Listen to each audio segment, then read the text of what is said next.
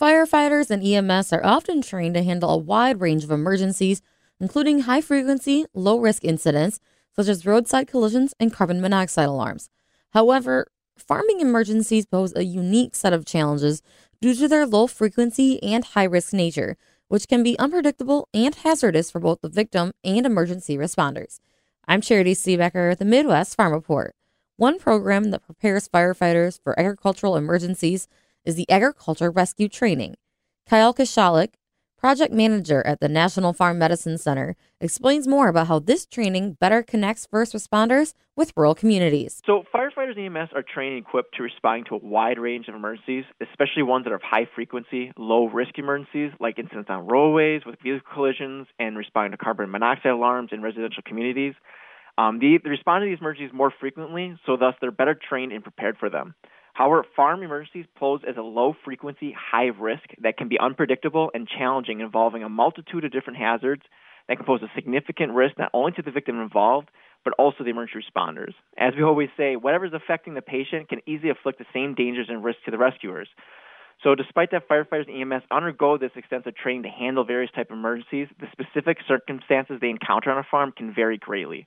Again, while firefighters are prepared for a wide variety of scenarios, the level of preparedness can be varied depending on the resources available to the fire department and the training of, uh, of the firefighters, as well as specific challenges presented by the farm uh, emergency. How will your training help firefighters be better prepared then? While no single training program can prepare them for all the situations that may occur on a farm, the agriculture rescue training prepares them for the most common types of farm emergencies that are more likely to occur. And so some of the workshops that we offer at the training include tractor rollovers, silo rescue, grain bin rescue, agriculture machinery, uh, entrapment and extrication, and the new and popular large animal technical rescue, as well as farm familiarization for those who are not aware of the farming environment. So through these workshops, emergency responders will better understand agricultural hazards, animal handling and response, farm equipment operation, chemical hazards, confined space rescues, emergency medical response and patient stabilization, as well as interagency collaborations and mutual aid, as well as environmental consideration that can all play a vital role in the successful operation of a rescue.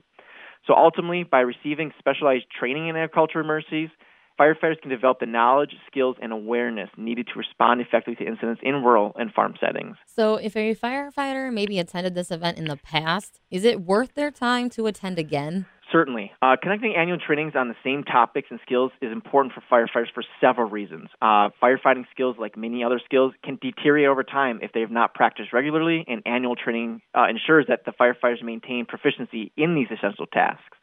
There is also a consistency to help establish and maintain uniformity in procedures with the department, which can be crucial for effective teamwork during emergency response. There's also an adaptation to new equipment technology that may be out there, especially not just in the fire service, but also in the agriculture environments that fire and EMS need to become familiar with and proficient in. Frequent training prepares firefighters to respond quickly and effectively to a wide range of these emergencies and helps them to react instinctively in high stress situations, which ultimately reduces the likelihood of errors, as mentioned earlier, in these critical and time sensitive emergencies. Um, again, seconds count, and any time that you can reduce these seconds uh, can ultimately reduce the severity of injury or death. And this is the third year for this training, correct? But something new this year that you guys are doing is the live animal rescue training because sometimes large animals, you know, they'll get loose. I don't know how many times our cows would get out in the middle of the night and you're chasing them around. And sometimes they find their way into manure pits, lagoons. So when that happens, what do firefighters do in those situations? So animals on farms are not just a source of income for farmers. They can also be their pets. And just like a cat, if it was up in a tree, it's safer to have the fire department that is trained and equipped for those sort of emergencies than have the owner of the pet or livestock try to rescue them. So emergency responders really do need to be aware and understand animal behavior and how to respond to these accordingly.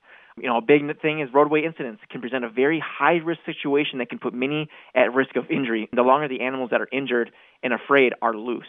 So an animal that is injured and afraid can be very dangerous, and emergency responders understanding how to properly mitigate this and control the situation will lead to a better outcome. And that's why we're bringing in experts to conduct a large animal technical rescue presentation and workshop at the Ag Rescue Training, which will ultimately give participants multiple skills and techniques to safely contain, approach, and manipulate the recumbent large animals in emergency situations.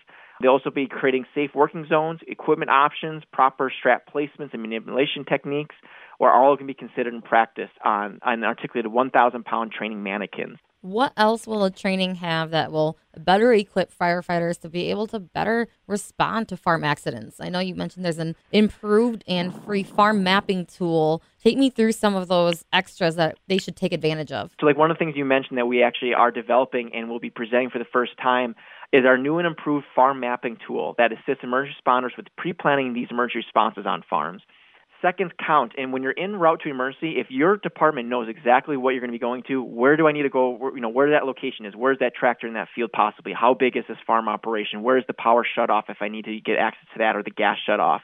All this vital information is crucial.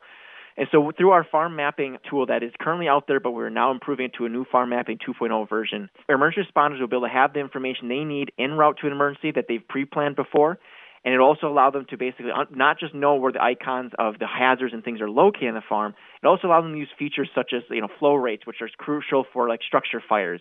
They'll be able to add in this information beforehand, calculate out the square footage easily through the farm mapping tool, and be able to you know understand how much flow they need within their their rigs to be able to put out that fire effectively. Um, same with knowing where all the you know maybe the, again looking at the large animals if there's an animal or piece, you know, large machinery that are very expensive on farms located in a specific area, they know where to respond and how to actively get that so they can mitigate the damage as well as the risk to those involved. We also are going to be offering presentations Friday night, and so that will be part of the larger Ag rescue training.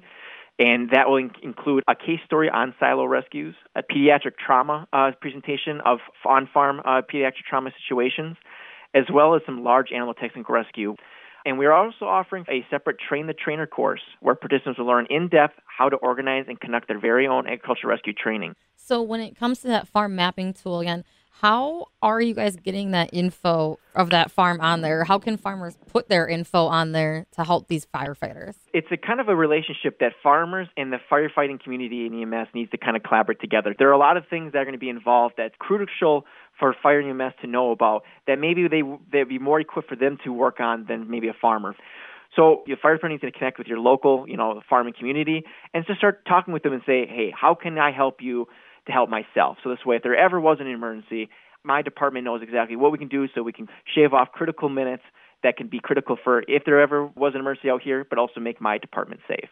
And give us a reminder again of when the training is, where, how to register, you know, all of those key details that people need to know in order to attend. So I want to emphasize as well that the agriculture rescue training is not just for the firefighting community, although we do focus a lot in this group. Um, we have received interested groups from the United States Army Urban Search and Rescue Schools, national farming organizations that cover multiple states. Anyone outside of Wisconsin is welcome to register and attend.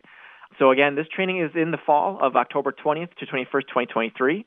The trainer trainer course is a separate course that is held during the day on Friday, October 20th, and the traditional hands-on training is held Friday evening in the Froehlke Auditorium on the Marshfield Clinic Marshfield campus, which again we will for in-person and virtual attendees to view uh, the four instrumental and informational presentations. And then as part of the traditional agriculture rescue training, there is an all-day hands-on component on Saturday, 21st, at the Hyman Holsteins and Heek Farms in Marshfield, Wisconsin, where they will interact with four of the six workshops, as well as attend another Stop the Bleed farm-specific presentation. Both trainings will provide take home and use materials as well as logo wear depending on which training they attend. And uh, folks have and can attend both if interested. So to register for both uh, for or, or specific training, they can go to agrescue.org and they will also find information on the training and the website there as well. Registration is $100 per individual for the agriculture rescue training and $75 for the train the trainer course. Um, but each will respectively go up another $25 after October 6th. So we advise register soon. Uh, we only allow for 100 people to attend the Ag rescue training and 20 to train the trainer. So the sooner you can get your spots held in there, the better you're gonna uh, you're gonna be off. So we also should mention that if departments bring three or more personnel to the trainings through the Mike Boyadage Memorial Fund, they will be supporting the training by providing a complimentary four gas monitor to these departments. And the goal is to have these departments share these monitors with the farm community. If, you know, for example, if they're starting pits or performing work around manure ponds and lagoons. And so, you know, we're thankful for the Mike Biage Memorial Fund for doing this and equipping fire departments, again, that bring three or more personnel to the training. That was Kyle Koshalek, project manager at the National Farm Medicine Center. Look for the link to their website in our article at MidwestFarmReport.com to register for the training and find more information. From the Midwest Farm Report, I'm Charity Seebecker.